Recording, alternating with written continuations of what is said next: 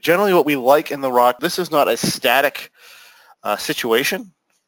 So the rock trade is what we call an adaptable trade. Sometimes it's a very flat T plus zero line. Sometimes it's a very aggressive condor.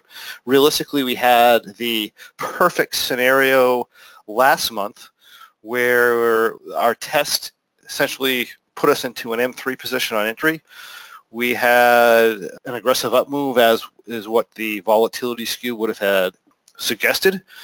And then when we got towards the end of the trade, we were able to go into a rock or a tight condor position. We got this nice sideways consolidation here, hit our profit target, and exited. That is the best scenario for the rock trade or the ultimate design.